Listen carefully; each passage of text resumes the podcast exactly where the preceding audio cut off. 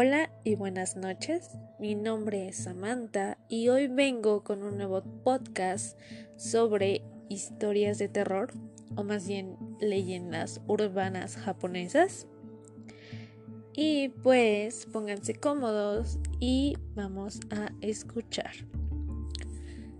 La primera leyenda urbana que escucharemos se llama Kushiake Ona el significado de Kushiaki Ona sería algo así como mujer de la boca cortada. Y su origen no es del todo claro, ya que por un lado nos habla de la historia de una mujer que fue mutilada salvajemente por su marido una vez que regresó en forma de espíritu maligno. Pero hay otras versiones de una mujer que fue encontrada con dicha cortada después de un accidente automovilístico. Bueno, la leyenda cuenta que esta mujer suele aparecerse con mascarilla quirúrgica, lo que es normal en los japoneses que buscan cuidarse de resfriados o enfermedades. Sus víctimas son principalmente niños y si las llegases a encontrar te detendrán y te preguntarán si es bella. Si respondes que no, te cortará la cabeza con unas tijeras, pero si respondes que sí, se quitará la máscara mostrando su boca cortada y volverá a preguntar si es bella. Si en esta ocasión respondes que no, te cortará la mitad, pero si respondes que sí, se alegrará y te cortará la boca de oreja a oreja dejándote como ella. Es imposible correr y escaparse, ya que si lo intentas, ella reaparecerá frente a ti y no se irá hasta que contestes a su pregunta. Tal ha sido el miedo por esta leyenda que varios colegios hacen que sus profesores acompañen a los alumnos a sus casas para que lleguen seguros.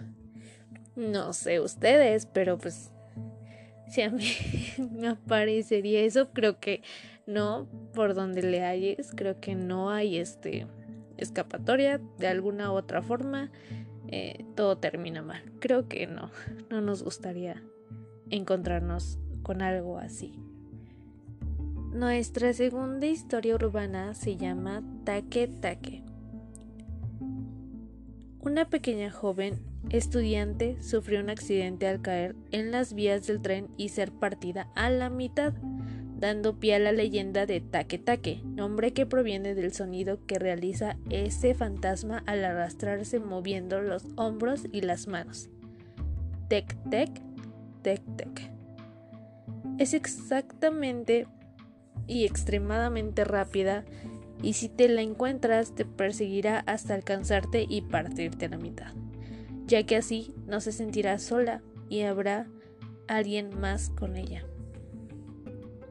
Nuestra siguiente leyenda urbana se llama La muñeca Okiku.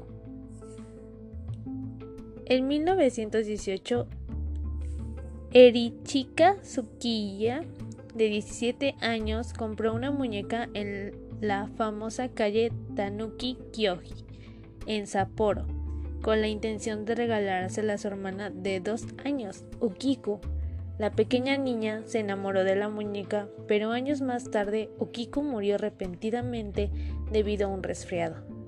En homenaje a la niña, la familia decidió colocar la muñeca en un altar para rezarle por la memoria de Okiko.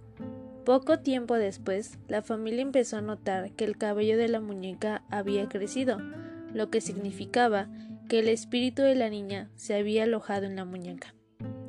Para 1938, la familia Suzuki decide mudarse y dejar la muñeca a cargo del templo Maneji, que al día de hoy tiene la exhibición de la muñeca de 40 centímetros y que desde entonces ha visto crecer su cabello por debajo de las rodillas, lo que ha ocasionado que de manera periódica tenga que ser cortado. Bueno, eso es todo. Gracias por escuchar este podcast y me gustaría que nos sigan escuchando para más este, episodios. Mm, buenas noches y ándense con cuidado. no queremos que algo les aparezca o algo les pase. y bueno, hasta la próxima.